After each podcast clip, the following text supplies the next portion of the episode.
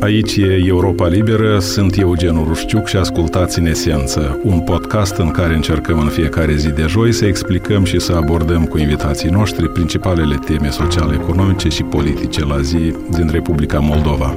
Despre securitatea informațională ca parte a celei naționale se discută intens în ultimul timp în Republica Moldova, mai ales după ce Rusia a declanșat în februarie 2022 un război în Ucraina. Republica Moldova, aflată în bătaia vânturilor geopolitice, a fost mereu ținta influențelor informaționale și a propagandei marilor puteri, odinioară a Imperiului Sovietic, iar în prezent a celei rusești, cu precădere putere. Acum Rusia ar duce un război pentru mințile moldovenilor, după cum spun unii exponenți ai guvernării, în timp ce alții afirmă că Moscova ar aloca bugete generoase pentru propagandă. Și la bugetele lor, vorba aia, naș domn Gazprom, păi pompează în propaganda rusă că toată Moldova n-are atâția bani Într-o zi măcar. Iar opoziția prorusă de la Chișinău acuză puterea că ar admite abuzuri pe segmentul mass media. Ce se întâmplă și ce procese au loc în spațiul informațional moldovenesc și cum Chișinăul încearcă să-și protejeze cetățenii de știrile false și propagandă, cum este asanat acest spațiu și care sunt efectele măsurilor aplicate. Discutăm aceste și alte subiecte cu Liliana Vițu, președinta Consiliului Audiovizualului. Doamnă Liliana Iuliana Vițu, bine ați venit la Europa Liberă! Bună ziua, bine v-am găsit!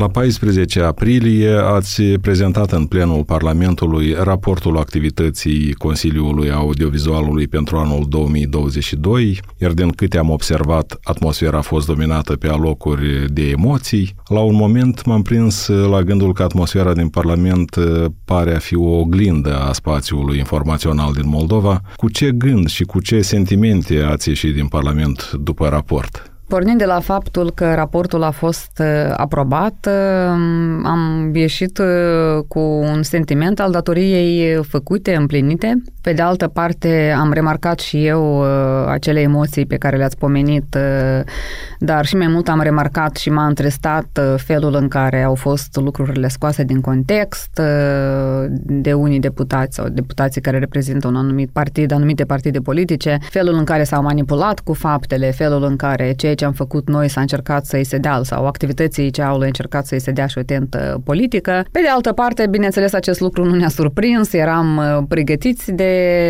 um, multe linii de atac. Dar, uh, după cum vă ziceam, am ieșit cu sentimentul datoriei împlinite pentru că cifrele au vorbit de la sine, numărul de, de exemplu, de sancțiuni uh, pe care le-a dat ceaul și... Consiliul Audiovizualului a aplicat anul trecut furnizorilor și distribuitorilor distribuitorilor de servicii media în jur de 450 de sancțiuni, amenziile ridicându-se la peste 2,3 milioane de lei. Autoritatea în domeniul audiovizualului a examinat mai bine de 260 de rapoarte de monitorizare a conținuturilor audiovizuale. Bună oară pentru neasigurarea informării corecte, instituția a aplicat amenzi în sumă de 320.000 de lei. Țin aici să remarc că am dat sancțiuni nu pentru că ne-am propus să dăm sancțiuni, dar pentru că ne-am făcut munca de reglementare, munca de monitorizare a conținuturilor și în special mă refer la sancțiunile pe care le-am dat pentru nerespectarea articolului 13 din codul nostru al serviciilor media audiovizuale, care se numește asigurarea informării corecte. Și pentru că vorbează de asanare, considerăm că asta este principala poartă prin care putem sau principala cale prin care putem asana spațiul nostru este să ne asigurăm că cei ce ascultă oamenii în știri, în talk show-uri, chiar și atunci când sunt exprimate opinii personale și absolut feresc fiecare să aibă dreptul la libera exprimare și fiecare să aibă libertatea de opinie, dar până și atunci când se fac niște afirmații absolut halucinante sau acuzatoare sau neacoperite factologic, să ne asigurăm că moderatorul își face bine misiunea, jurnalistul, că reporterul pune întrebări, nu întrebări în care se sugerează răspunsul și se manipulează astfel, dar întrebări care, într-adevăr, să ajute la o mai bună înțelegere alegere. Opoziția parlamentară a criticat instituția pe care o conduceți, iar guvernarea a lăudat-o. становится абсолютно очевидным тот факт, что данный государственный орган стал главным партийным рупором и пропагандистом ПАС. Deputata socialistă Diana Caraman spunând că CEA a devenit principalul instrument de propagandă al PAS. În alte instituții trebuie să recunoaștem, uh, sunt mai puține progrese, nu o să le uh, numim acum, o să audiem aici și o să dăm aprecieri public. Dar în cazul Consiliului, felicitări întregii componențe, bravo! De ce se întâmplă asta mai de fiecare dată? Adică de ce această instituție e criticată de opoziție și menajată de guvernare atunci când aceasta vine la raport? Cea mai mare problemă pe care o au instituțiile statului, mai ales cele autonome, sub control parlamentar, care trebuie să acționeze independent, este această lipsă cronică de încredere a populației, pentru că timp de 30 de ani de zile dânsele au avut o agenda servită unor interese și e foarte greu acum cumva să te lepezi de această gândire, în primul rând. Dar deci, cumva este ciudat că această opoziție va votat uh, la 16 decembrie 2021 și acum uh, vă critică foarte dur. Eu am o, o, o explicație de ce ne critică, pentru că dânsii leagă suspendarea licențelor uh, celor șase posturi, o leagă de sancțiunile pe care le-a dat și ceaul de-a lungul anului. La sfârșitul anului 2022, Comisia pentru Situații Excepționale, o entitate abilitată cu putere decizională pe durata stării de urgență, a dispus suspendarea licențelor de emisie a televiziunilor Primul în Moldova, RTR Moldova, Accent TV, NTV Moldova, TV6 și Orhei TV pentru lipsa unei informări corecte în reflectarea evenimentelor naționale, dar și a războiului din Ucraina. Atunci, câteva instituții de presă și organizații ale societății civile au cerut explicații autorităților pentru decizia luată. Ori uh, rapoartele noastre mm, și anuale și controlele noastre pe afilierea beneficiarului final sau pe cine este proprietarul de fapt au arătat că unele din acele posturi aveau și o afiliere politică și mm, cel mai probabil uh, acest lucru a supărat dar, după cum ziceam, cred că cea mai importantă apreciere pentru noi, pe final de mandat, va fi care este încrederea publicului. Și acum chiar îmi pare rău că nu am făcut un sondaj la început de mandat câtă încredere are populația în ceaș și poate să măsurăm la final de mandat, dar cel puțin pentru mine, cred că, dar și pentru membrii eh, ceaului, acest lucru va conta cel mai mult. Nu lauda și critica venită, da, înțeleg cu tot respectul, sunt aleși poporului, dar eh, cei care se uită la programe să ne spună că da, într-adevăr, după șase ani am la ce să mă uit, am emisiuni și pentru copii și pentru tineret și adolescenți. Da, tăria sonoră dintre publicitate și programe nu mai este atât de supărătoare încât trebuie să alerg imediat după telecomandă să dau volumul mai încet pentru că este absolut supărător. Deci asta contează până la urmă, să mm. ne mhm. uităm ce putem privi și ce putem asculta. În dezbaterile din Parlament pe marginea raportului prezentat de dumneavoastră, cei de la guvernare au spus că Moscova poartă un război informațional în Moldova. Cu lupta cea mai mare se duce pentru mințile moldovenilor. Și faptul că Consiliul Audiovizualului acționează și oprește această manipulare și pierde teren și vedeți că nu mai prind mențiunile deci care sunt aruncate de la Kremlin aici, Republica Moldova, încep să vă doară. Un reproș adresat de către deputatul PAS Lilian Carp, colegilor săi socialiști și comuniști. Doamnă Vițu, cât de mare este la ora actuală influența, presiunea informațională rusească pe piața mediatică a Republicii Moldova și cum se manifestă cu precădere aceasta? Haideți să o luăm totuși cu o, o puțină comparație de acum un an și câteva luni. La început de februarie 2022, monitorizările noastre arătau că, într-adevăr, avea loc un război informațional. Deci, efectiv, câteva posturi cu licență formală de, de la cea, dar care acționau, de fapt, ca filiale ale unor posturi rusești, masiv inoculau că o agresiune militară ar fi justificată, pregăteau teren pentru o agresiune militară. Deci acel război informațional, noi l-am văzut, el a fost atestat în rapoartele noastre de monitorizare, narativele toate cu privire la starea dezastroasă în care ar fi Ucraina mm. și supremația pe care ar, ar avea-o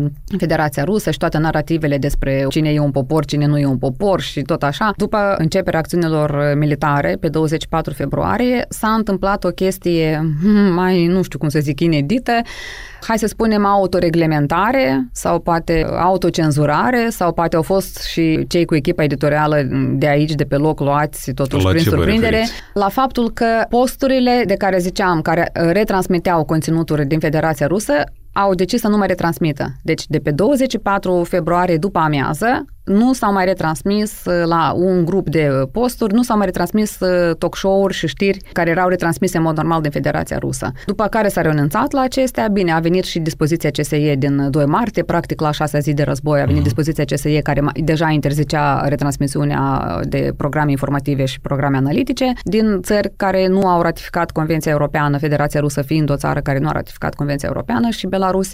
Dar iată, până când a intervenit dispoziția CSE, am observat o oarecare prudență, așa am numit-o noi, prudență editorială. Deci cumva aceste posturi au renunțat. Prin faptul că posturile au renunțat din proprie inițiativă, deja s-a redus considerabil volumul de conținuturi de, practic de, cu propagandă și manipulare. Am mai intervenit și modificarea la codul serviciilor media audiovizuale din uh, iunie anul trecut, în care s-a introdus o noțiune de dezinformare și deși această noțiune de dezinformare a trezit uh, multe, discuții, multe da. îngrijorări și discuții și în continuare partenerii europeni recomandă recomandă uh, forului legislativ să fie revizuită în sensul îngustării aplicării acestui articol, pentru că uh, sancțiunile sunt foarte mari pentru dezinformare. Uh, comparat cu alte tipuri de sancțiuni care încep de la avertizare sau de la 5.000 de lei, aici primul prag ar fi 40.000 de lei uh-huh. și tocmai de aia partenerii europeni au recomandat cel puțin o îngustare a aplicării acestei. Dar cred că a avut un efect de prevenție pentru că atunci când se știe că ceaul are un instrument pe care îl poate aplica, deși noi am spus că noi vom veni cu o metodologie, noi nu, nu ne vom grăbi pentru că înțelegem că precedentele pe care le creăm sunt foarte serioase și atunci, deși pe de o parte am spus că vom lucra, noi oricum avem acest instrument la dispoziție și atunci am văzut, iată, un al treilea val în care lucrurile cumva s-au temperat pe TV, deci în audiovizual. Odată intrată în vigoare și această completare la codul nostru cu definiția pe dezinformare, am observat o migrare a a propagandei pe online. Deci unde CEAU poate să reglementeze sau, uh, mă rog, instituția noastră în cazul ăsta, statul, dar unde există loc uh, de reglementare, un câmp reglementat, lucrurile am văzut noi că se, se încearcă cel puțin să se țină în hățuri sau să se manipuleze cumva destul de um, creativ pe audiovizual, cred că lucrurile stau mult mai bine comparat cu acum un an. Asta nu înseamnă că nu există în continuare conținuturi problematice. Uh, unele Dar posturi... acest volum despre care întrebam da. acum este mai mic? Uh, sau? Din observațiile noastre, chiar și din faptul că avem mult mai puține petiții și de la ONG-urile media sau alte ONG-uri care veghează acest spațiu sau îl monitorizează, până și de la aceste ONG-uri avem mult mai puține sesizări. De cealaltă parte, opoziția de stânga a sugerat, între altele, că guvernarea și-a sub subordonat presa. Astăzi, mijloacele de informare în masă sunt folosite abuziv de către autoritățile guvernamentale din țară. Eu văd un risc mai mare în posibilitatea folosirii abuzive a informației din media prin concentrarea excesivă a mijloacelor de informare în masă în mâinile unor grupuri de interese puternice. Este o vorbă înțeleaptă la noi, la moldoveni, cine arvonește, acela plătește și poruncește. Un fragment din discursul deputatului socialist eh, Grigore Novac în plenul legislativului. Iată, parlamentarul vorbește despre fenomenul concentrării excesive a mass media, dar mai există un astfel de fenomen în Republica Moldova? Bun, eu bănuiesc că domnul deputat la care ați făcut referire nu își făcea griji de concentrarea mediatică de care ne facem noi griji, dar eh, noi lucrăm eh, mult în această direcție. Concentrarea mediatică există, dacă e chiar să ne uităm pe felul în care se comportă câteva posturi cu licența suspendată Deci foarte repede s-au reorientat, au trecut pe alte posturi, cu conținuturile au trecut pe alte posturi despre care noi știam că oricum acționau concertat. Legislația permite ca o persoană să dețină două posturi TV, două posturi radio. Logica ar fi că dacă un post nu este rentabil din punct de vedere financiar, să admitem că dacă vei dori să faci mai multe programe de cultură, s-ar putea să nu uh-huh. fie unul sau chiar de știri. Știrile nu, nu pot să fie vândute, da? de exemplu, nu poți plasa publicitate în programe de știri. Atunci, un al doilea post ar putea să fie cu conținuturi de divertisment sau alte tipuri de emisiuni care să-ți aducă mai multă publicitate și cu acei bani să poți susține și activitatea primului post. Deci cam asta ar fi logica de ce s-ar permite ca o, unei persoane ar fi permis să aibă două posturi. Mai avem problema persoanelor interpuse. Vedem uh, că anumite televiziuni stau toate pe aceeași adresă. Un indiciu, da, care exista o activitate concertată. Alt indiciu este, de exemplu, când un anumit grup de TV-uri toate acționează ca la o comandă și atacă aceleași deci- decizii ale CEAU-ului. De exemplu, decizia noastră de a clasifica posturile în uh, național, regional, local. O decizie foarte dureroasă pentru unii, cu implicații financiare. De ce? Pentru că până la actuala componență a ceaului, multe posturi care de fapt erau naționale se ascundeau după clasificarea de regional. Asta însemna că ei nu trebuiau să producă 8 ore, ci 4 ore, dintre care 50 în primă difuzare, deci respectiv 2 ore. Cu 2 ore de producție investești puțin în schimb, mănânci foarte multă publicitate. Acum noi am obligat să facă 8 ore, adică 4 ore. I-am, i-am obligat să facă de două ori mai mult. Bineînțeles, nu le-a fost pe plac această decizie pentru că i-am pus la muncă, dar i-am pus în condiții echitabile pe toți, pentru că erau 13 posturi clasificate ca naționale, acum 41 sunt în aceeași barcă clasificate ca naționale. Sau deja monitorizarea pe conținut propriu-zis. Deci pe conținuturile audiovizuale vedem aceeași abordare. Ar fi de reținut și afirmația speakerului Igor Brosu, care care de altfel este și liderul partidului de guvernământ. Voi nu vă imaginați ce de bine atunci când faci politică și partidul nu are televiziuni, radiouri și tot felul de, de canale de astea de, de informare. Nu trebuie uh, să te doară capul cum să le finanțezi, cum să faci scheme. Întrebarea este dacă acum există o claritate pentru Consiliul Audiovizualului, ce instituții media și cui aparțin, din ce surse sunt finanțate. Avem o claritate mai mare pe anumite migrări, de exemplu, ce, ce cândva era considerat holdingul socialiștilor, am văzut că două, trei posturi cu centrul de comandă de la Moscova au trecut cu controlul sau cu susținerea pentru partidul politic Șor. Și atunci ceea ce cândva se numea holdingul socialiștilor, acum deja poate fi numit holdingul susținut din Federația Rusă care oferă susținere editorială unui alt jucător politic. Deci asta ar fi un exemplu pe care l-am văzut noi doar prin faptul că s-au schimbat acționarii și proprietarii și prin notificările pe care le-am primit noi, cum s-a mutat, cum conținutul în TV a trecut de la un post la alt post, cum s-au făcut schimbări în anumite grile, în programe, deci asta chiar din, din, din interacțiunea noastră cu furnizorii și cu posturile și din ce am observat noi. Alte posturi, prin faptul că noi cunoaștem cine sunt proprietarii și ce afiliere au, am putut iarăși să facem anumite legături cu anumiți jucători.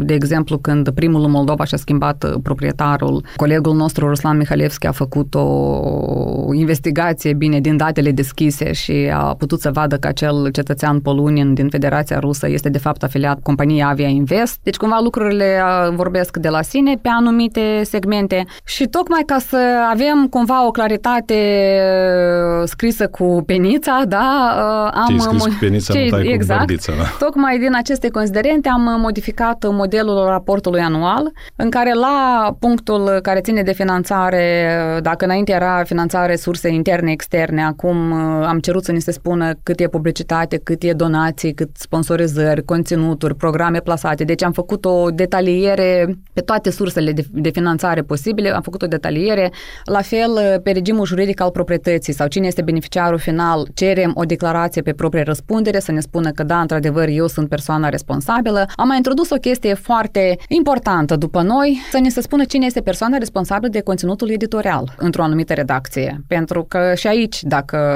se pretinde că e cineva de la Chișinău, dar uh, lucrurile stau altfel, uh, e bine să știm sau e bine cel puțin să cine avem un angajament. politica editorială. Da, vorba aia, cine arvonește, ăla și poruncește. Da? Deci noi, iată, noi am vrut să cunoaștem cine coordonează politica editorială. Uh, ca să nu mai zic că s-au făcut modificări și la codul um, audiovizualului, pentru că CEAU nu avea, de exemplu, puterea să respingă un raport dacă nu este întocmit. Deci și atunci era o abordare formală. Ne se dădea un fel de raport de bifă, de mântuială și CEAU nu prea era în putere să, să să puși în situația să-l acceptați așa cum Într-un era fel, sau vorba aia să luăm act de, da? da? Acum CEAU poate să respingă și poate să dea sancțiune în cazul în care raportul nu este întocmit conform cerințelor. Deci, iată faptul că există și posibilitatea de a da o sancțiune, deja că noi putem, avem dreptul noi să publicăm pe pagina noastră rapoartele, de- deși legea îi obligă pe ei să publice pe uh, furnizori, dar dacă ei nu o fac, să admitem că poate e cineva local care nu are o pagină, poate are doar o pagină în Facebook, dar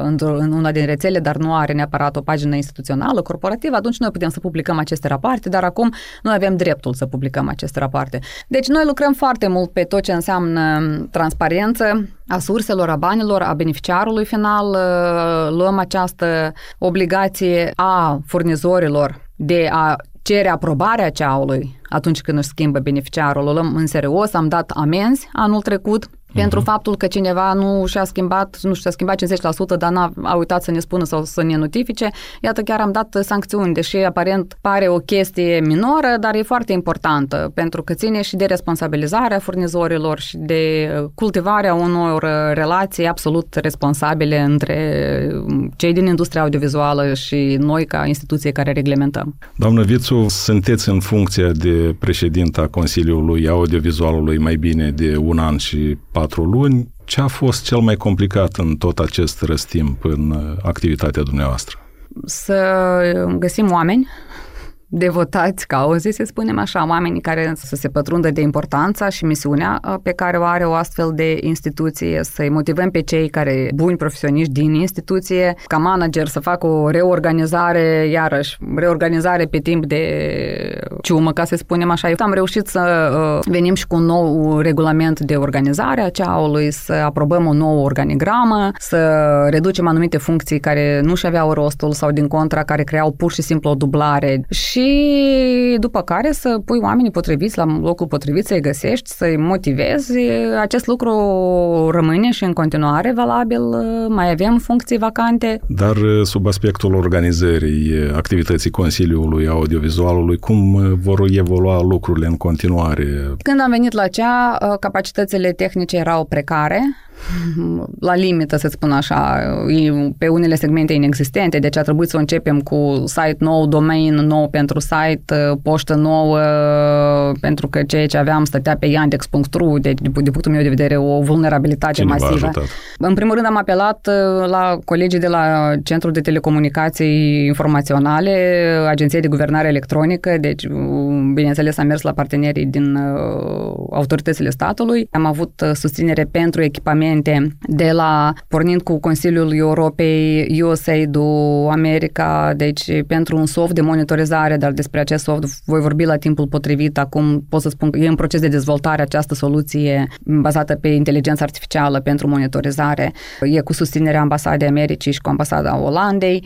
Deci am avut 6-7 parteneri, donatori care în 2022 ne-au asigurat un salt net calitativ la nivel de echipament. Chiar și de ambasadorul Uniunii Europene a fost recent pe 9 martie la noi cu o donație de uh, echipamente, de computere, de două servere pe ca să putem stoca, să putem capta, chiar și un dispozitiv uh, care să prevină atacurile cibernetice asupra instituției. Deci am lucrat mult și fără susținerea donatorilor, cu siguranță ar fi fost mult mai complicat să rezolvăm toate lucrurile astea sau să înlăturăm toate lipsurile astea doar din resursele instituției sau din ale bugetului de stat.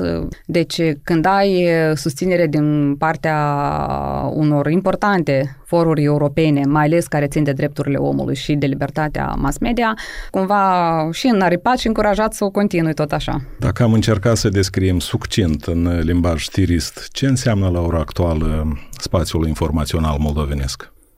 Un ghiveci de conținuturi bune și mai puțin bune, de conținuturi care chiar țin la om și alte conținuturi care urmăresc cu totul alte interese. Dar totodată e un spațiu în care încet încet se face regulă și lumină. Dar care, în opinia dumneavoastră, este marea problemă a audiovizualului moldovenesc? Problema cea mai mare este uh, că această piață, în continuare, este un ecou al uh, unei umflări artificiale. O piață cumva artificial creată și menținută artificial de acele holdinguri conectate la fluxurile ilegale și netransparente de bani. Deși lucrurile se desumflă, această piață se desumflă în urma activității noastre, mai avem, iată, tocmai reminiscențele holdingurilor, al reminiscențele sau influențele oligarhilor. Se mai face simțit această influență oligarhilor pentru că nu ține de cea doar, ține și de alte instituții ale statului să vadă de unde vin banii, să vadă cum sunt spălați acești bani sau nu sunt spălați, de unde vin, cum provin, prin câte mhm. rânduri de offshore-uri trec acești bani până ca să ajungă în plicul unui prezentator. Deci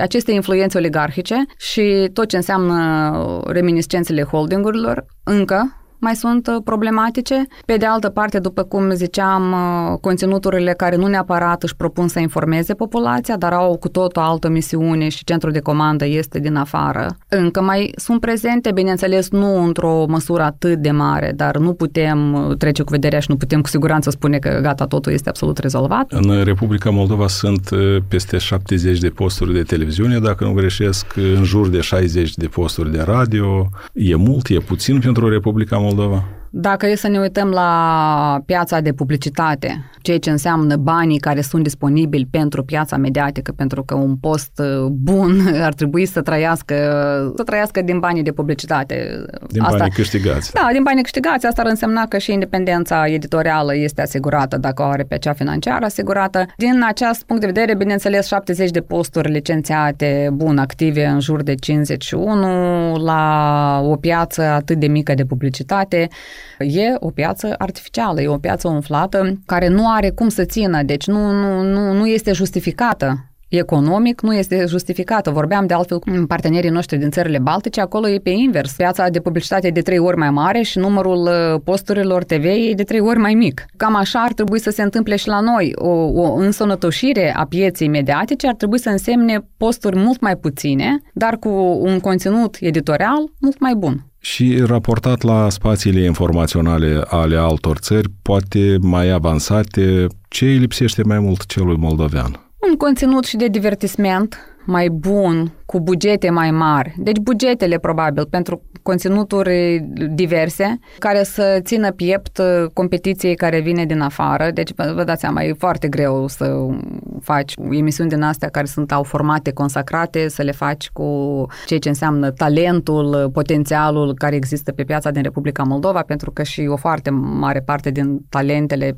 Republicii Moldova sunt deja la București sau în altă parte. Potențialul care să fie cumva să se pupe și cu posibilitățile financiare și sau să existe posibilități financiare pentru ca talentele pe care le are Republica Moldova să ajungă în conținuturile și în programele de la noi. Consiliul Audiovizualului este instituția care monitorizează acuratețea și echilibrul cu care sunt realizate produsele de televiziune și de radio. Dacă ați însumat toate rapoartele făcute până acum și ați face o constatare, cât de poluate sunt acestea de propagandă și știri false? De știri false, deci fake, fake, așa cum îi spunem noi, da, 30.000 de sirieni, nu chiar, dar de regulă sunt elemente. Elemente de discurs de ură, elemente de discriminare, elemente de manipulare, omitere, mixtiunea dintre fapte și opinii, generalizarea. Avem elemente din toate tehnicile de manipulare sau de informare proastă și aici uneori ne este chiar și greu să dăm o anumită sancțiune pentru că uh, s-ar preta mai multe articole, dar niciunul nu se pretează 100% uh, și atunci uneori mergem pe regoare și acuratețe pentru că dacă mm, un pic informezi, un pic nu informezi, un pic ai spus, un pic n-ai spus, un pic ai generalizat, un pic nu, e până la urmă vorba și de regoare și acuratețe. Majoritatea din alea problematice au un singur element care stă la bază, asta este reaua intenție. Dacă ar fi să zic acum într-un cuvânt care este problema audiovizualului din Republica Moldova, aș spune reaua intenție a unui grup de posturi care încă au o influență și o audiență foarte mare pe piața noastră. Republica Moldova este de mai multă vreme în stare de urgență. Ce mecanisme vor fi aplicate după ridicarea stării de urgență în sensul combaterii propagandei și a știrilor false? Bun, aici e deja treaba legitorilor să aleagă pe ce cale vor merge. Bineînțeles că acum se discută soluții pentru securizarea spațiului online. Am spus-o și în ședința Parlamentului când era audiat raportul nostru că se impune o revizuire a articolului care ține de sancțiuni pentru că ceea ce era acum câțiva ani de zile poate părea, părea atunci o sancțiune rezonabilă, acum uh, nu mai e. În luna mai în Republica Moldova ar urma să ajungă o misiune civilă a Uniunii Europene cu zeci de experți, așa cum s-a anunțat. Una dintre activitățile anunțate ale experților va fi cea legată de combaterea dezinformării. În ce mod și cum va fi antrenat Consiliul Audiovizualului în aceste activități, dacă va fi antrenat? Noi am avut discuții cu sau reprezentanții Comisiei Europene atunci când, uh, să spun așa, lua formă sau conținut această misiune. Noi am zis despre faptul că lucrăm la metodologia pe dezinformare și cu siguranță vom avea nevoie să vedem cum aplicăm metodologia noastră atunci când vom monitoriza conținuturi pe dezinformare, dar uh, înțelegerea mea este că totuși accentul va fi pe spațiul online pentru că aici lucrurile nu sunt rezolvate și dacă uh-huh. de bine de rău există un CA și un cod și o anumită practică europeană care poate fi preluată pe tot ce înseamnă audiovizual, pe online și aceste bune practici și practicile europene sunt toate cumva în facere și în devenire și cel mai probabil pe online va fi îndreptată această misiune. Cum credeți, suspendarea licențelor uh, la finele anului trecut a șase posturi de televiziune va influența cumva poziția Republicii Moldova în rapoartele privind libertatea presei care vor fi date publicității în luna mai, probabil. Bun, aici n-aș vrea să speculez. Bineînțeles, din perspectiva libertății presei s-au semnalat că acest echilibru între securitatea națională și libertatea presei este un echilibru destul de șubred sau subțire sau, într-adevăr, trebuie să, statele trebuie să argumenteze foarte clar de ce merg pe securitatea națională sau invoc acest argument atunci când se aduce o atingere libertății de exprimare. În acest caz, iarăși, cu un război și hibrid, și informațional, și militar la hotar, cred că lucrurile pe de o parte sunt destul de evidente, că se impune o securizare a spațiului și că există un interes național și că chiar se aduce atingere securității naționale. Pe de altă parte, există și precedente în Uniunea Europeană când securizarea spațiului a predominat și s-a constatat că într-adevăr există situații când libertățile acestea pot fi limitate. Aici deja ține și de autorități ce fel de explicație și cum explică decizia pe care au luat-o. Doamnă Vițu, ce se întâmplă cu spațiile informaționale din autonomia găgăuză și regiunea estică? Regiunea este că nu este sub controlul autorităților, dar lucrurile acolo sunt absolut catastrofale. Deci acolo e războiul rece la el acasă. În Găgăuzia, mai ales acum în perioada electorală, vedem iarăși o intensificare a tuturor sperietorilor și narativelor promovate de Federația Rusă. Noi avem aici mai multe lucruri de rezolvat, inclusiv licențierea și autorizarea care nu trebuie să fie făcută de autoritățile din regiune, ci trebuie să treacă la noi, dar avem aici o discuție în contradictoriu și mai puțin constructivă cu, cu autoritățile de acolo. Există postul public Găgăuzia Radio Televizionul, da? deci postul public regional, unde tot lucrurile din monitorizările noastre nu stau excelent. E o situație postul, și mai complicată. Posturile rusești uh, sunt prezente pe ecranele cetățenilor din Există Găgăuzia. unii operatori de cablu care încalcă în continuare dispoziția CSE, care dau Rusia 1, am impresia, și alte posturi din Federația Rusă, dar după cum ziceam, dânsii se prevalează de faptul că au autorizația emisă de Ispolcomul de pe loc. Adică executivul de la Comrat. Autorizație pe care noi nu o recunoaștem pentru că, potrivit unei decizii a Curții Supreme de Justiție, licențierea și autorizarea trebuie făcută de autoritățile de la Chișinău. Deci lucrurile sunt mult mai sensibile, mai nuanțate. Încercăm să avem un dialog în măsura în care putem, uh, avem un schimb uh, de scrisori. Sperăm că încetul cu încetul vom, vom reuși, dar situația e departe de a fi una fericită. Cât de mulțumitor este codul serviciilor media audiovizuale, principala lege pe domeniul audiovizualului, dar și alte legi conexe? Mai e nevoie de altceva de adoptat ca să funcționeze lucrurile mai bine? Pe partea de sancțiuni am menționat, cred că e cea mai mare, se impune o cea mai mare intervenție sau revizuire pe partea de sancțiuni, dar și, asta, și aceasta trebuie să fie foarte bine gândită ca să nu ducă la dispariția unor posturi din trei amenzi aplicate. Pe partea articolului 17 care ține de protejarea spațiului național, acea definiție pe dezinformare care trebuie revizuită din nou și conținuturile militare, militariste, care trebuie lămurite și la recomandarea partenerilor europeni, ar fi pe legislația conexă. Anul acesta o scoatem în capăt cu revizuirea și cu actualizarea, deci deja am supus consultărilor publice și regulamentul privind conținuturile audiovizuale și regulamentul privind comunicările comerciale, publicitatea altfel zis. Și acum suntem în proces de discuții publice cu, pe regulamentul cu privire la licențiere. Deci deci trei regulamente importante care în acest an vor fi adoptate. Mai lucrăm și pe o metodologie privind discursul la ură, care va fi un document pentru departamentul nostru de monitorizare. Monitorii să-și dea seama, să evalueze dacă un conținut este sau nu este, incită sau nu incită la ură. În scurt timp sperăm să avem și o contribuție de la un al treilea expert internațional pe metodologie privind dezinformarea. Deci cred că în acest an ceea ce poate era insuficient sau nu era suficient de bine precizat vom pune la punct. Deci cred că cumva lucrurile până la fine de an vor fi mult mai bine potcovite. Se discută intens și în contradictoriu și nu doar în Republica Moldova despre faptul că internetul trebuie să cadă sub incidența reglementărilor. Considerați că ar fi oportun să fie aplicate aceste măsuri și în Republica Moldova sau spațiul virtual trebuie să rămână liber de orice ingerințe? Aici nu pot să vin cu un răspuns scurt, e foarte discutabil, depinde și de ce fel de, iarăși, și autorități sunt și cum acest lucru este perceput. Eu aș vedea nevoia ca să cunoaștem cine sunt proprietarii site-urilor, bineînțeles. Pe rețele, bineînțeles că nu se apuce acum Republica Moldova să închidă Facebook-ul, e absolut, e un absurd. O, o relație mai bună dintre autorități cu platforme, o moderare de conținuturi, respectarea unor reguli de transparență, cred că se impune.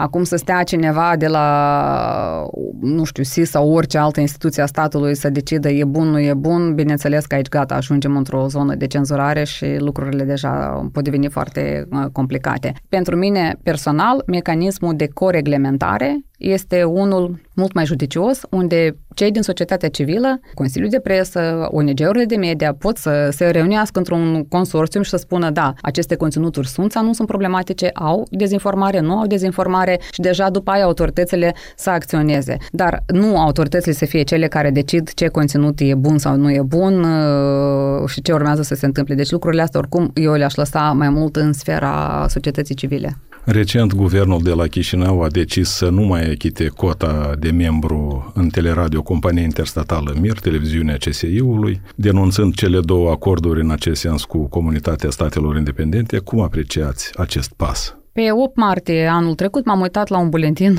de știri al MIR și am aflat că cele mai scumpe flori de mimoză sunt în Republica Moldova. Asta după ce primul subiect a fost adresarea lui Vladimir Putin către femei. Bun, o adresare absolut uh, plină de clișee și care abunda de paternalism și de tot ce vrei. A doua, a doua știre a fost, uh, am impresia că adresarea lui Lukashenko sau așa ceva, după care am aflat că cea mai mare problemă a CSI-ului sunt uh, prețurile la mimoze din Republica Moldova. Deci un post care pur și simplu se transformase rămase în postul Federației Rusiei sau celor doi, al lui Putin și al lui Lukashenko, nu văd absolut de ce trebuia să susținem această sau statul. Bun, până la urmă e decizia statului, CEA-ul nu are nicio atribuție în acest sens, Mirul nu a avut licență de la CEA, a fost creat în baza unei, unui acord semnat de președinte, am impresia, ratificat în Parlament, dar opinia mea personală, cel puțin din ce văzusem eu și din buletinele pe care le-am văzut, pe fundalul în contextul războiului, nu văd de ce să susții o unealtă de propagandă. Atunci când am vorbit despre faptul că ar trebui CEA-ului să redăm uh, încrederea publicului. Uh, aici aș vedea ca CEAU să se poziționeze ca un partener al furnizorilor de servicii audiovizuale, pentru că până la urmă scopul nostru nu este doar să facem pe jandarmul, dar în principal să contribuim ca instituție la dezvoltarea sistemului audiovizual din țară.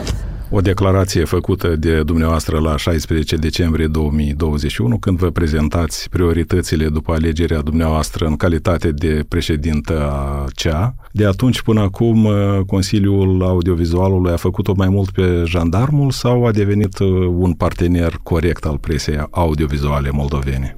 A devenit un uh, partener în, uh, prin abordările sale, iar pe jandarmul, dacă a făcut-o, a făcut-o pentru că a fost impus de comportamentul furnizorilor.